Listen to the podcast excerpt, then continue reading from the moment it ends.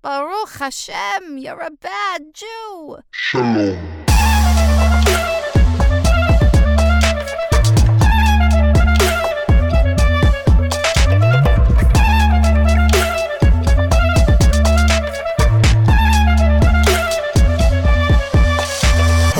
You're listening to Bad Jew. With me today is Aliza Kline. I couldn't be more excited to have the head and founder of OneTable.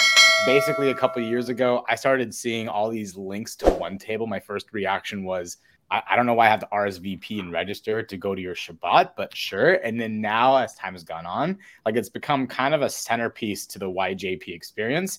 And I can't believe I actually am speaking to the creator of this amazing uh, experience. So, Aliza, welcome to Bad Jew.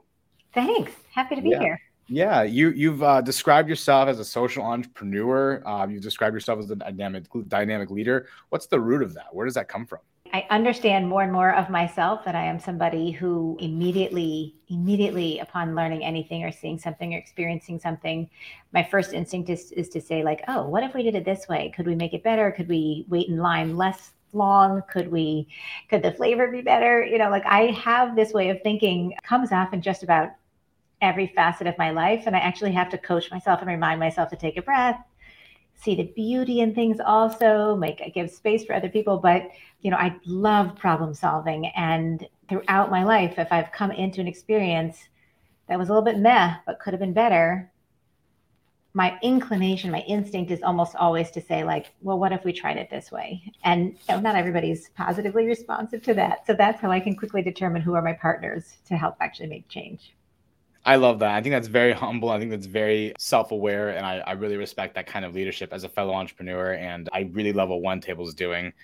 As all the fans of Bad Jew know, the way this podcast starts is we do the Bad Jew challenge. And that is tell your life story in four minutes. Are you feeling ready, Aliza? I'm feeling ready. I mean, I feel like I have a little bit more of my life than uh, that I have to pack in, but I can do it. I think. I All can do it. Well, let's see what you got. And go.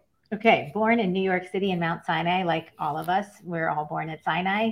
Uh, my father is a pulpit rabbi. My mother was a dancer and an arts administrator, and so between the two of them, our their careers led us to Philadelphia, Colorado, Louisiana. But primarily, I grew up in the Rocky Mountains and Colorado Springs, looking at Pikes Peak out my window, loving the grandeur of the environment, feeling like a tremendous minority in terms of being a Jewish family. We were 0.3% of the population and very prominent ones at that. So my experience was very much through the lens of being this rabbinic family. But because my mother was a dancer, it meant our house was always filled also with choreographers and dancers and artists from all over the world, especially from the coasts, who would come into our home, uh, and we were the hosts. So my expression of who I am as a person, um, in many, in great part, comes from welcoming all kinds of people into our actual home, and my role as the middle child of three very clear in terms of uh, I set the table oftentimes. Uh, I would put on costumes and entertain the guests, but it was a big part of who I was. I sought out other opportunities to find connections, community, growth uh, in youth group in Denver, to college and St. Louis at Washington University, where I realized that being a Jew was not unique. Um, being one who gave a shit was unique. Um, and that kind of put me on a whole new path of like, huh, how come other people don't give? And what why would they and what's the difference? And that kind of curiosity really led me through spending time in israel back and forth to meet people with different experiences. Uh, my first job out of college was uh, as the public policy fellow at international hillel which means i got to live in washington d.c i got to be exposed to all kinds of interesting people who really cared about social change issues and were approaching that through a jewish lens that was totally energizing and inspiring to me. I especially got introduced to a number of women who were 20 or 30 years my senior, who I was so impressed by and wanted to emulate. And that kind of put me on a path. My first job offer came in that same year to be the director of a national program. I was 22, I didn't know anything. And one of my mentors said, Young women don't always get that opportunity to be the director of something, let alone when they're at this stage. I think you should say yes. So I basically worked two jobs initially my fellowship at Hillel and this job running a national program. Uh, and I just kept taking leaps ever since then. I always seek out things that don't exist yet. And so I have been able to work at or lead a series of startups um, from the Jerusalem Open House, which is a, a, LGBTQ community center in Jerusalem, to the Arava Institute for Environmental Studies, which brought together Palestinians, Israelis, Jordanians, Americans to focus on the environmental uh, collaboration, um, eventually to start a mikveh. Am I time? No, no, you're, you're great. Oh, I'm all right. Ah, to go um, to eventually um, to actually create a, a mikvah, which is a immersive bath combined with a healing center and an art center and an education center to say like can we take the most hidden mysterious jewish ritual and make it the most accessible radically accessible that continued to shape my life. And now I'm like, well, let's do that for Shabbat. And here I am. Oh, along the way, I got married to this extraordinary man named Bradley Salmson. I have three beautiful girls. I live very close to my siblings and to my parents even now. And and tonight I am hosting about nine of them for Shabbat dinner. Wow. Incredible. You're kind of a big deal, aren't you? and you made it just by the way, like you use those four minutes so economically, so well.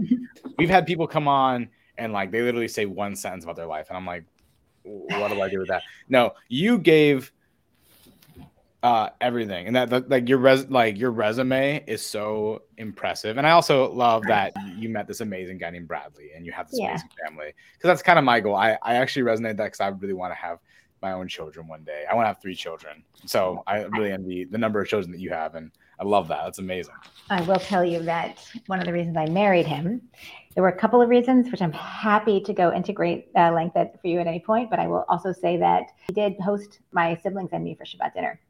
And mm-hmm. I'm always the host. And I got to be a host, I guess, at his house. And he did it really well. I'm like, okay, that's good. Oh, I love that.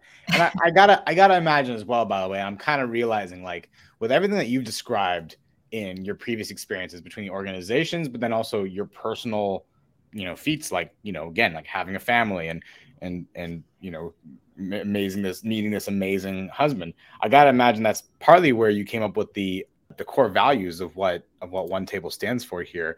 It's joy welcoming and elevation. Is that what you would say bradley has kind of introduced to you in a lot of ways? He would so love me to say yes. But it's no look i think the to pull back the curtain and yes i mean i think that he he lives those very much with me and it's bringing Judaism as a source of joy for our children and our family, really an anchor. It's our love language also. So I think that absolutely. The values, interestingly, like when we we first generated a list of 15, then for a few years we had seven because seven is a holy number. Shabbat's on the seventh day of the week. Um, but it was actually very hard for people to remember, right? There's certain numbers that, that have become hard and the core values are actually less helpful to an organizational culture if people can't summon them right away. So ultimately, we ended up taking that like this list of, you know, like this way, like 15 to 7 to then 3 to see if we could really sharpen our language and combine themes. So, for example, one of them is elevation, which for the Hebrew, we say Kedusha. So Kedusha is usually holiness or specialness or separateness. Mm-hmm. And Shabbat is one of the reasons that it's so much a part of our heritage is that it's considered sacred. It's set apart from the rest of time. But elevated, we think is more a more approachable, identifiable interpretation of the word Kedusha. But inherent in that are two other core values that didn't make it to the top three, but are absolutely part of the story. One is kavana, and the other is keva. It's helpful that they're all with the same kuf. So kavana means intention. Right. Right. I on Friday I have the power to say Shabbat Shalom. I have therefore by doing that I can light candles. I can make the ritual. I've just gone from it being a Friday night to being Erev Shabbat, right? That that's by my power and by my intentionality. Otherwise, it's just a day. The pool of water I mentioned before is just a pool of water, unless my intention is that it has become a mikvah, which is a, a place for for that kind of spiritual transition. Right. And keva, it means kind of a regularity or practice or habit. So some people have a practice of yoga, for example, or they run on a regular basis, or I'm and a vegetarian, right? That's their keva. Um, and in, in Jewish life, keva is like, well, I'm, I'm praying certain three, three days, three times a day, and I follow these certain order. And so the fact that Shabbat happens every Friday, that you want to build this into a practice. So keva, kavana, and kedusha, we folded it all into elevation. So, so it's a great long story behind each of those values. And it's funny because I just I was just describing keva as in keeping Shabbat on a routine. To me, it's fun. I, I would never before this interview think of Keva as maintained for Shabbat. I would mm-hmm. actually always think of Shabbat as the thing that breaks Keva, as in like my Keva. When I'm thinking of that routine in my life, you know, I go to the, I, I exercise four days a week. You know, Mondays and Thursdays I am running two miles, and then on Tuesdays and Wednesdays I am doing exercises like uh, weightlifting and you know leg day, right. which is the worst. But you know we got to do these things, right? You, you, can you can you can relate. Yeah. So yeah. It, it, makes sense that it would be routine.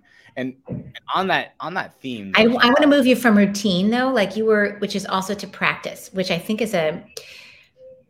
I when OneTable got studied got started, I studied a lot of habit formation uh, Okay. Why? So when we talk about habit from that, that and habit formation in the last 10, 15 years has primarily been understood by Silicon Valley. Like, how do I get people kind of addicted to you know, BeReal is brilliant, right? You got to pick up your phone and be real at the exact same moment. They've created a habit out right. of the way in which you're engaging with technology. And if it can be habit forming, then you can be addicted to it and then you buy more of it.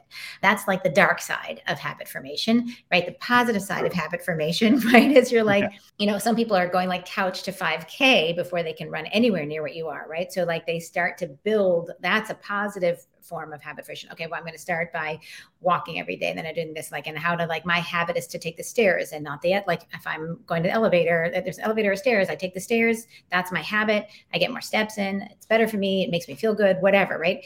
The habit formation, and I can be a struggle because if something becomes super habitual, then it might become mindless instead of mindful, right? So, like, I brush my teeth at the exact same time every day. That's my habit. Mm-hmm. Am I always thinking about getting into the crevices? No, my mind is usually wandering. So, if I want with a ritual like Shabbat or any Jewish ritual or any religious ritual, mm-hmm. I have to have the kavanah part. Otherwise, it actually doesn't count. My Maimonides actually teaches this, right? Like he's like he's a rabbi that I think of in terms of, of order. Translated all of he, he took 613 commandments and and um, connected those back with the Torah portions so that you can see the sources in each one. It's very kind of regimented.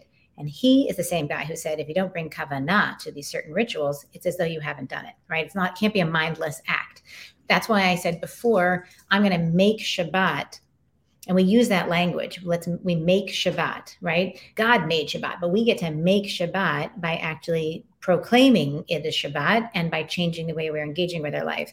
So, but it's easier to do this if it becomes routine, if it becomes something that's built in to my habit. So I think there's a really fascinating tension between habit and and kavanah, and that's I think where religious ritual fits in, right? It's ritual by par definition is something that we do ritually, right? Uh-huh. And also intentionally so right. that we get the transformative power of it. Right. I want to backtrack. I, I, have so many questions based off what you just said, by the way. So it's going to be so hard for me to like go back and remember everything here. First thing is you you, you said make Shabbat. Is that first of all is that a OneTable expression no. or that no. that that's that's like Jew speak, that's Jew right? Speak. Like it's so, like traditional Jew speak, and it, it and um, as opposed to so I think some of it. So there's the Hebrew word la'asot, uh, is translated as to make or to do. Like, and we say, so we say, for example, na'aseh nishma, I'll do it and then I'll understand it, which means like when we're like, got it, just start um, eating in a way that is mindful uh, in, in, in, terms of how you're expressing your awareness of Judaism through eating, like keeping kosher, right? So that's, right. for example, like you may not understand it, just do it. And then eventually you'll form an understanding that is meaningful and powerful. That's especially relevant to the rules that we have that are not logical right? Like right. what we do and don't eat is not about logic. It is about other things and custom and just doing it as opposed to like don't steal. That's really logical. You should not even if you don't understand it you should not do it. Right. Eventually, you'll understand it, and if you mess up, you'll really understand it, right? But other things that we don't like, so V'Nishma is a, is a really interesting teaching and the way I, I would take that for Shabbat is like, I don't need you to take a class on all of the elements of Shabbat. Tonight, it starts tonight. So we're recording this on a Friday. I tonight is Shabbat. Don't miss an opportunity to experience it just because you don't feel like you understand it yet. Which is not to say that understanding isn't essential to your growth, but the first step may be experiencing it. And that's where the lasot or the naaseh fits in. So to make Shabbat or make Shabbos, I don't actually know. You're asking me. That's a. I'm feeling like a bad Jew for a second. I don't know. well, I don't. I don't know the source of that specifically. That's my guess. Right. Well, so so here's here's the thing that I I don't know if it's contradiction or maybe I'm not understanding something, but we're not supposed to create things on Shabbat. For those who practice Shabbat who who might know the customs, you know, you're not you're not supposed to go ahead and make food. You're not even supposed to light a match because you're creating a new energy on Shabbat, right? And it's as as a day of rest because God made the universe in six days and on the seventh day he rested that seventh day is supposed to be our shabbat right that's the parallel that we draw to god there right the seventh so, day is the seventh day of creation it just would encourage you seventh day of that's right that's right meaning so, meaning meaning meaning uh-huh. that rest is part of creation. It's not that the creation that is done and then we rest but okay. rest is actually essential to creation. So that like breathing right? You can't just inhale you have to exhale as well. Exactly. So, gorgeous. So, yes right. that's gorgeous Chaz yeah thank you. So okay. So the part that i don't understand if we're not supposed to create why can we make shabbat? Yeah. And maybe um, that's just something that's lost in translation between aramaic to hebrew to english i'm not sure uh, but well, i kind of imagine that's a contradiction let's start with what happens on a friday before shabbat Okay. And and actually, I mean, if if you're really into Shabbat, it starts before then. And so, in order to be uh, totally present, we want to not the the teaching goes. We just kind of like you're just going to be for a minute, mm-hmm. just be, leave the world as it is. You can imagine the way the world could be, right? Um, but we're not gonna we're gonna give ourselves that deep exhale before we go back into doing that. And that exhale can mm-hmm. last 25 hours. It's this extraordinary gift where Shabbat somehow is magically a day is an hour longer than the rest of the days. We can talk about how that happens, but it's pretty cool. And and the idea is right in, in order for me to have that luxury of expansiveness of time where I don't have to check my emails or go shopping ugh, or do something that's like stress inducing and alters the world. I can just I have full permission, like spiritual, religious, moral permission to take a to take a minute to restore yourself. In order to do that, I have to prepare. So I, there's a, um, a wonderful teacher named Tiffany Shlain who wrote a book called 24/6. She brings kind of a tech Shabbat approach. So she's a she's not uh, inspired by halacha. She's really inspired by the way she could actually engage with her family and friends and even in touch with herself with her body if she was not on her phone.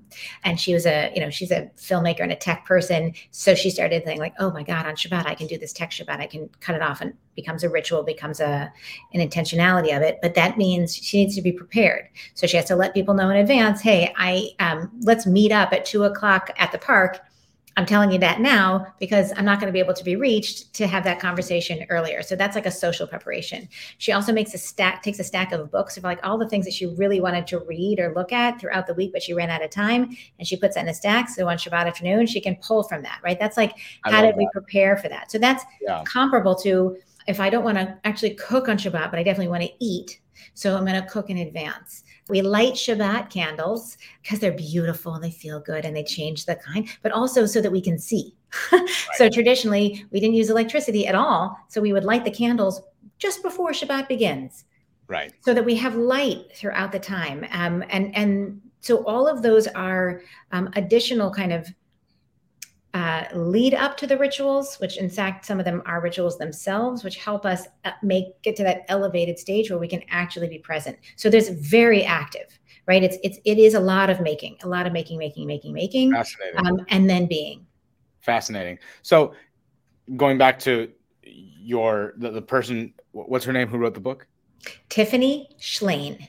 Tiffany. So going back to Tiffany Shlain, right? She described this act that she needs to to do these things in order to separate. And I, I can relate to that as an entrepreneur whose business is entirely online.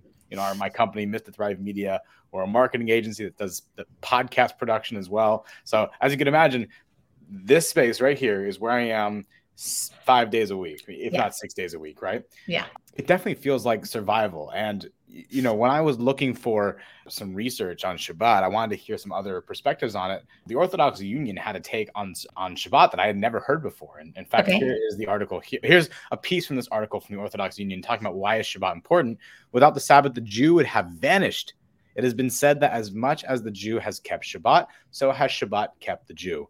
As long as Judaism exists as a vibrant, vital force, the, the Sabbath is its most outstanding ritual practice. Gorgeous. So I found that I found that to be really fascinating. Again, survival. Yeah. I would yeah. I would have never used that word. Yeah where does that stem from in your yeah in so i would say a couple different things and and also so the they're pulling from this quote by Ahad Ha'am who was a um that's his, his nom de plume. Um, he was a, a, poet and writer, an early Zionist thinker. And I have also seen it translated as more than Shabbat more than the Jews have, more than the Jews, plural, have kept Shabbat. Shabbat has kept the Jews. So that's really interesting because the way yeah. they're using it is in the singular. In the plural, seems very obvious, right? Shabbat is the kind of a core time when we come together to be with people that we love, to be with people who don't have a place to go, right? Our, our primary time of praying is, is can we come together on Shabbat? Um, when we read Torah. There's uh, um, and there's a very um, long tradition around Su'udah, like the, a festive meal to start Shabbat uh, in the afternoon at the end, right? We're like, how many festive meals can we shove into a 25 hour period? At least three. And so there is a real focus on community in terms of the celebration of Shabbat. So, one way that you could talk about the survival is that we actually need to be in relationship with each other. And Shabbat provides that reminder, like, oh my God, right, right, right, Shabbat Shalom.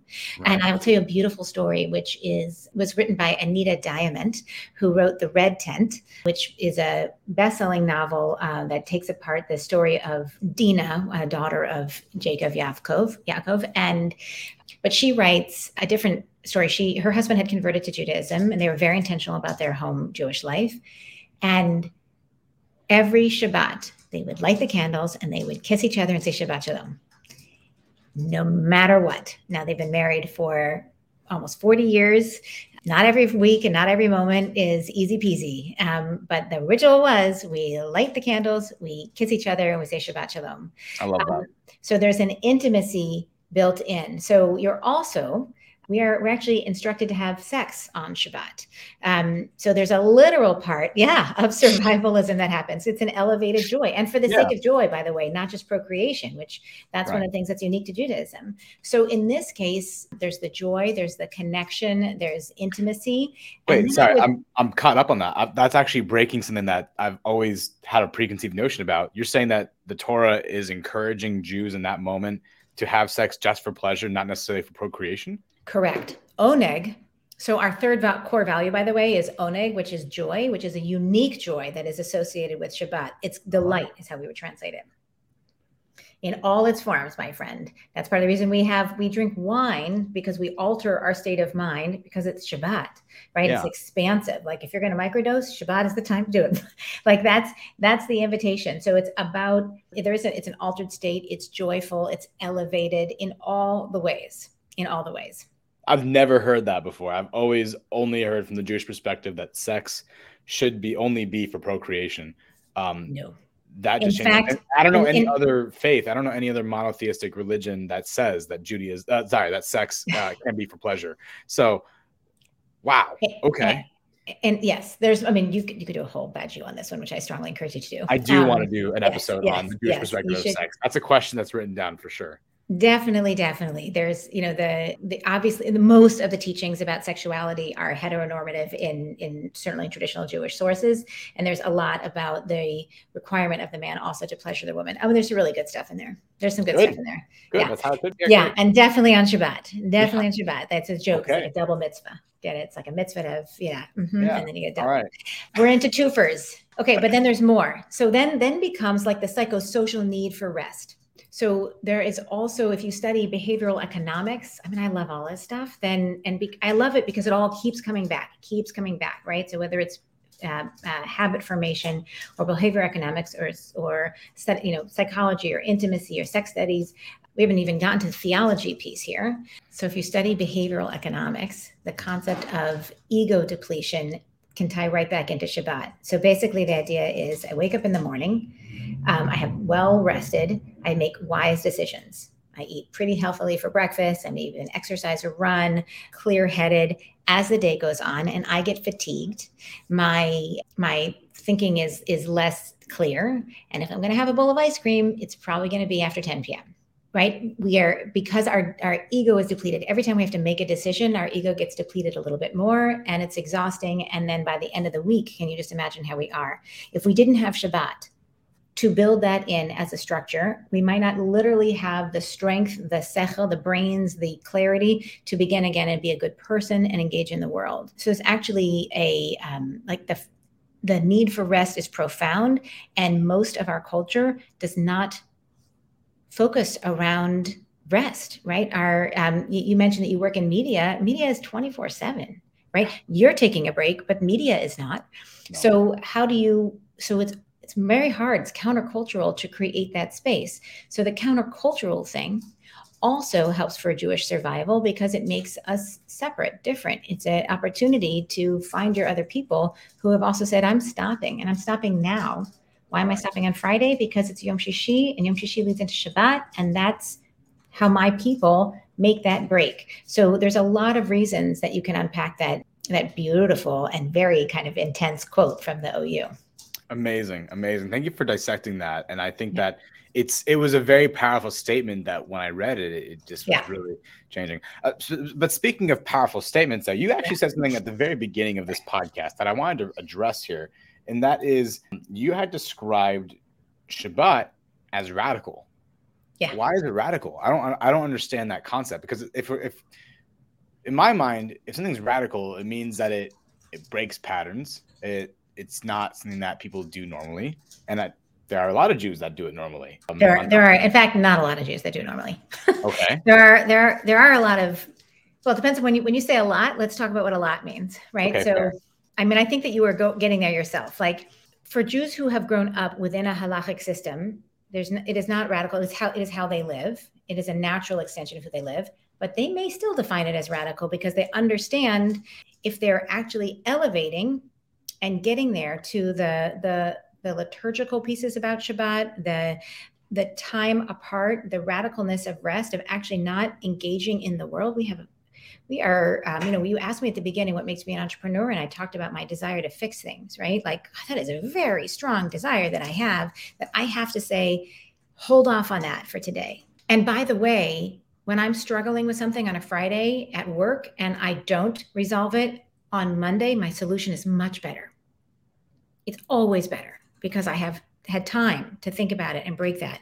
That is radical, right? There is pressure for us to engage all the time, to perform all the time, to produce all of the time. So many industries bill by the hour, for example, or by the widget or the connection, uh, the like, the whatever it is. And there's so who is giving you permission to just say, hey, just stop for a minute, right? So then you're like, well, my tradition is giving me tradition is giving me permission, excuse me, or my community is giving me permission, which may mean that I have to choose a community of people who are also taking a break because it's very hard to do this all by yourself. Right. And then you're thinking, well, if, if it's in my tradition, is it in my God giving me permission? Why is God giving me permission to do that? Like mm. the world's a mess and it's on me to make the world better. That's one of the commandments. I got to get engaged in the world. And now you're saying, no, take a break from the world. This is extremely radical. And I think I go back and forth between thinking about that it's hard because it is and wanting to erase that narrative because my business and I think my life's work is about providing more entry points. So it may be that, you know, you're far from doing a 25 hour Shabbat practice that looks like a customary Orthodox practice, but in fact is deeply meaningful to you and quite radical because it's such a shift. We talked about Kedusha before. Kadosh, Kedusha means separate, holy, right? So how are you how are you making the time separate? It's really easy to go through the world in a mindless way. It is much harder to be mindful. And shabbat is like try to be mindful for 25 hours. Okay try for 25 minutes. Okay try for 25 seconds right? And then you made it 25 seconds. Awesome take a deep breath and then try again. And then you know like see how much of that time you can actually be focusing on people you love on the food you just tasted on the blessings or the or the prayers you just recited or are reciting, the walk you're taking, the way the sky looks, like, and and then what are the benefits of that? I mean, it's pretty intense, but but that's radical. Once again, you're shifting my perspectives on how I've used bots. as a matter of fact, you know, this is a, where the Orthodox Union would actually agree with you more than me. In in my previous experiences with Shabbat, you know, I grew up with Shabbat as a family as a familial thing, and now, you know, I sometimes plans come up that I don't practice Shabbat, of course, the uh, halachic way, but I will tell myself that yeah i'm getting i'm giving myself a sense of shabbat by doing this activity friday night. In those 25 hours i do make it a point not to do anything work related. If i receive any work emails friday night to saturday night i am intentionally not looking at them. I'm not even to open my like i'm not even going to open the email to check it out i'm just not going to even acknowledge that they're there because i am taking a sense of shabbat right. by not addressing it but the Orthodox Union more so parallels with what you're describing here. Here in this quote, uh, this is later on in the same article that they talked about here. Uh, many of us who hold onto this simple notion, we feel that the Sabbath was given as a day of rest for the weary worker. But this notion would imply that if we do not feel particularly tired, there is no need to keep Shabbat at all. I'm the weary worker, by the way. In fact, yeah. all too many of us use this as an excuse not to keep Shabbat.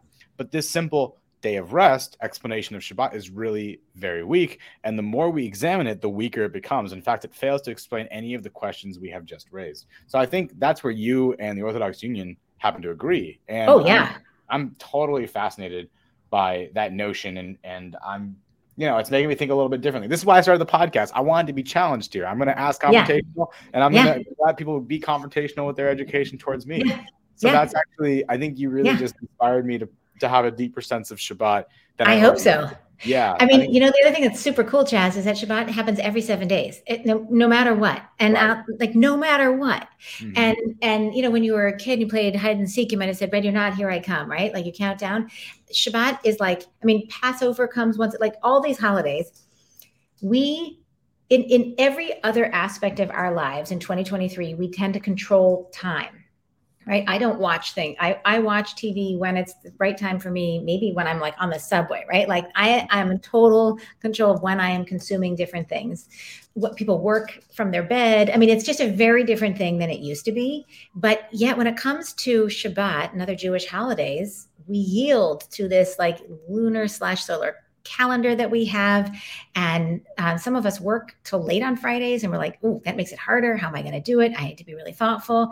You know, if you live in a in a really deeply, heavily populated Jewish community, you know, which there are pockets of in the US and certainly throughout the world, and of course in Israel, then everybody's like, hey, Shabbat Shalom, and everybody ends early on Friday, and it like creates systems around making this easier for us. But most of us don't live that way. And so there is this choice point all the time, right? Like, okay, here's the choice I'm going to make.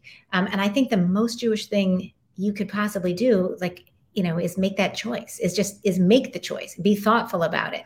Um, not like, oh my God, it's Friday. In OneTable's business, I didn't. I said before the behavioral, um, the um, setting habit formation. So there's this. There's a professor from Stanford named B.J. Fogg, and he created a formula that then shows up in other people's books, which is B behavior equals M A T. B is behavior equals motivation plus ability plus trigger, right? Uh, so, right. So, like motivation, that. the motivation for Shabbat can be any of the things we just said. I'm exhausted. That's perfectly legit. I really miss people that I love. Also legit. I want to be in community. Also legit. It feels good. It tastes good. Uh, sex, all of those things, right? Really good motivations for Shabbat. I'm, I'm celebrating my nephew's uh, birthday tonight. We're calling it Shabodi because his name is Bodhi, right? So like, there's that's I can't wait. That's I'm highly motivated, right? So, so then, yeah. so then, what's the ability, right? So this is where where you're just right. You can get stuck. Well, yeah. my do I have the ability? Well, what what do you need in order to be able to make Shabbat? And what's the list there? So it, we could say, well, Oh, were you asking me? I. Uh, I mean, you can you can answer definitely. I have data, but I'd love to hear from you. I would imagine you need a table. You would need the okay. wine. You need the challah or any kind of bread. You needed a cover for the bread, so it could be a napkin or it could be a specific cloth retrofitted for challah, candles, candlesticks, and at yourself and your presence. Those great. So that's okay. pretty. Those are those are good, and I would think those are all like tools um, and and klei kodesh, like I, um, ritual items that can right. make it beautiful. When you keep a Jewish ritual, there's a admonition to beautify the rich, the commandment. It's called hidur mitzvah, hidur from hadar, from beauty and, and great. Okay. So that's why we have like nice candlesticks and, and a nicely put your wine in a pretty cup and you have a pretty cover for your challah. And challah itself is beautiful, right? Like, why does the bread have to be beautiful? Because of hidur mitzvah, because it makes it more beautiful, tastes better that way. But really, the first thing you need to do is like remember that it's Friday and and that this is an opportunity for Shabbat, right? You might need an invitation to someone else's home because you are by yourself. So that's a need. Or you might need other people to come and join you. So that's a need. You may it costs groceries um, to host people for dinner. So you actually may need financial support. You may not have a table, but you might have a picnic blanket or a backyard or a common room in your building or whatever. So that's an interesting thing is like, what's my space? You some people would say you need a community in which to be to do this, so you're not by yourself. But I do think though, you know, once we started to kind of understand what gets in the way. So you said most people do Shabbat, but in fact, most do not right? 80% of American Jews do Seder, but maybe 20% participate in Shabbat on a regular basis. The, mm-hmm. the opportunity is huge. The need is great right? We didn't even talk about loneliness and alarming numbers. 52% of young adults identify as lonely, like really lonely. What does that mean? They doesn't have someone to call when shit gets hard. Like that's terrible. What do we do to make to help people find people more connected and how might Shabbat be that be that source? So you might literally need a friend in order to Shabbat, like all those things. Mm-hmm. So you know, as a plug for OneTable, one of the things that we do is figure out, okay, the, well, here's those needs. How do we address them? Here is a technology platform that works like Airbnb for Shabbat dinner. So you can have a host profile, guest profile, and actually get matched up. Here's nourishment credit, which is financial support to make it easier to actually either buy those pretty things that you talked about or just groceries or prepared foods or a table, right? And then there's coaching, like I don't remember how do I do this or can I when do I get the, how do I get the chicken hot and and also serve the people versus like what are those blessings again? Right? So here's right. blessings, there's audios and video recordings. We have a new campaign called How I Shabbat with five different people showing the way they do candle lighting. They do hamotzi, they for the blessing over the challah and or or kiddush, the blessing over wine. So you can get like, ooh, how would I do it? I, I want to do it my way, but I also want to understand how other people are doing it. So there's modeling, there's, there's a lot of different needs. And, and then we get to just, you know, start and do it again. And the beauty, th- beautiful thing of every seven days is that if you mess up, you have another do over. Like for the rest of your life, there's a do over, like constant, constant opportunities for do over. The last one that's habit equal uh, behavior equals uh, motivation, ability, and the last one was T, which stands for trigger. So trigger is the reminder. Oh, right, it's Friday, right? Oh, right, Shabbat's coming. I have been doing Shabbat my entire life. My trigger is internalized, right? So on Monday or Tuesday, I'm like, who's going to come for dinner? How do I make sure people are invited and I codify and clarify it, right? Mm-hmm. Or I'm maybe not having any company this week. This is going to be a Shabbat. This is a pajama Shabbat, right? That's that's my intention, and I have it internalized. For OneTable, most of our users are. This is new. It's a new practice for them. So every single Tuesday, we send out a reminder. Shabbat's coming this Friday. Post your dinner by midnight tonight and hundreds of people respond to that prompt every week right? We do an that. average of about 600 dinners a week and half of them get posted between tuesday afternoon and tuesday night when we send out the reminder the trigger right? Ideally if OneTable is successful more and more dinners would be posted way before tuesday or people don't even need OneTable at all and they're still doing this practice because they've internalized the trigger. We know they're motivated. They now have the ability and they've internalized the trigger and now we have the behavior change. Amazing. Amazing. Behavior equals motivation and ability and by, sorry, let me and trigger. And, no, no, I know, I know. I, I said it funny. Um, Aliza, that's amazing. what you're saying is that the behavior of Shabbat will always equal motivation times ability times trigger. And I think that's really just moving. What a huge mitzvah you've done for the world. What a huge mitzvah that you've brought to so many young Jewish professionals like myself here in America and even around the world, right? It's a it's well, we're slowly going around the world, but there have okay. been um, so, but we're almost now, at 200,000 people here in the US. So that's pretty exciting. Amazing. Yeah. 200, that's 200,000 people that you've impacted. You got to I mean, I don't if if I were the head of OneTable, I'd go home with the biggest ego. Like, yeah, I just did a mitzvah for two hundred thousand people. No, like like no one, no big deal. It's huge, Aliza. Seriously, many brachas to you and your amazing family with you and Bradley and your three daughters. And uh, thank you for being on this amazing on this podcast, and thank you for really just you inspired me. I think this is just a really educational and enlightening conversation. So um, thank you again for being on this show. If My someone pleasure. wanted to get connected with OneTable, and if you wanted to, you know, perhaps make that 200,000 to 300,000 or whatever the number is, what's the best way for people to reach out to you? Easiest to go to onetable.org. It's easy to spell, easy to find. Uh, we're also uh, on social at uh, OneTable uh, Shabbat on Instagram. Those are the best ways to find us. And one of our field managers who are all over the country will respond right away and get to know you. Amazing. Aliza Kline, this has been a privilege. Shabbat Shalom. Shalom.